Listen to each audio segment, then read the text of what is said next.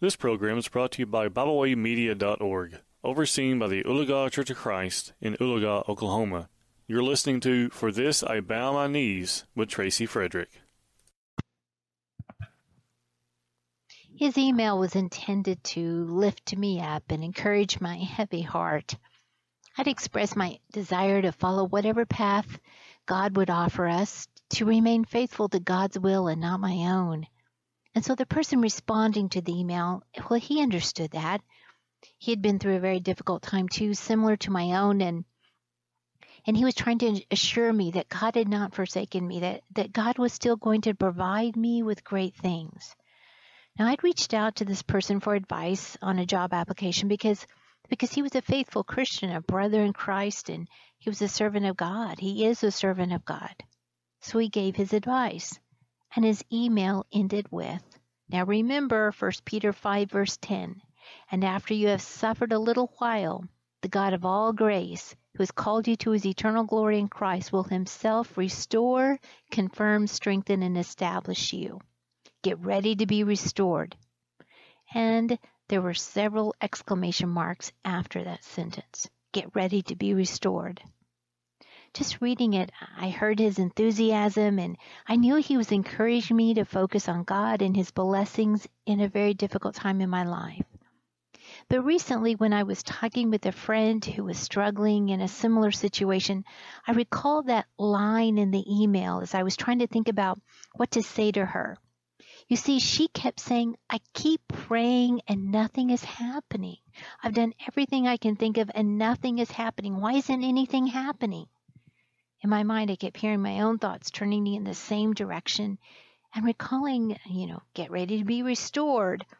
I recalled all the pithy statements that people have said to me and if we give each other during difficult times to lift each other up. It's what we do, right? Statements like, I know God has a plan for your life. I believe God has prepared you to do great things. I'm convinced of it. Just wait, you'll see. I've heard all of those and more.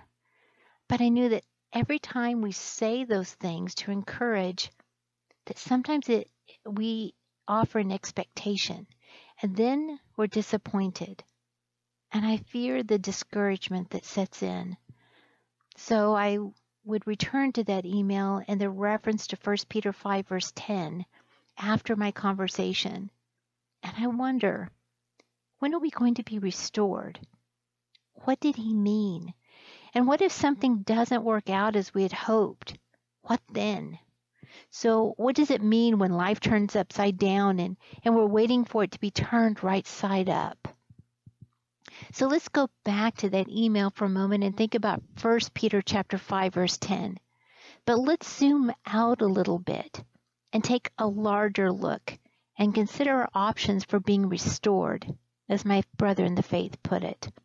I think sometimes we focused on the exalting part, you know, to help us get through the tough part. And I think it's important to be clear here. I'm so thankful for being reminded that God is mindful of me, that God sees me and knows my situation, that, that God cares if I'm being treated unfairly or, or if my heart is hurting from feeling rejected.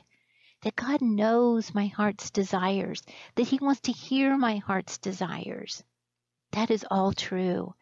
And I am grateful for my dear friends and brothers and sisters in Christ who offer me hope through their kind words. That something amazing will happen soon, that God has prepared me for great things here. But I know when we think of the greatest of the great, the people that God chose, wouldn't they be the ones that would be restored? Exclamation point wouldn't they be the ones that, that we would expect would get retribution or have magnificent lives here if we're all that simple, being faithful and life being easy? Is that what why we say those things? But when we look at that bigger picture, I'm I mean I'm not so sure. Abraham, God's chosen, he didn't even own a house. He just owned a dirty cave. Genesis chapter 25. Joseph was second in command over Egypt. But don't forget, he was still a slave, a man that the Egyptians wouldn't eat with because Hebrews were loathsome to them. Genesis chapter 43, verse 32. Esther became a queen, I get that, but she was still a slave who served a king that could kill her anytime he chose if he dis- if she displeased him. Esther chapter 1. John the Baptist was well he was incredibly popular and he was beheaded. Matthew chapter 14. And Paul, who spent years in prison, beaten and killed. And even Peter, who wrote those words sent to me to encourage my heart, to humble myself and remember that we will be restored and exalted. But I'm just not convinced that Peter actually meant will be exalted here, that we, we will be restored here, that Peter means now, in this lifetime. Because, you know, that didn't even happen to my Savior. We'll never endure the humiliation and struggles that he went through here for us. And being found in human form, he humbled himself by becoming obedient to the point of death, even death on a cross.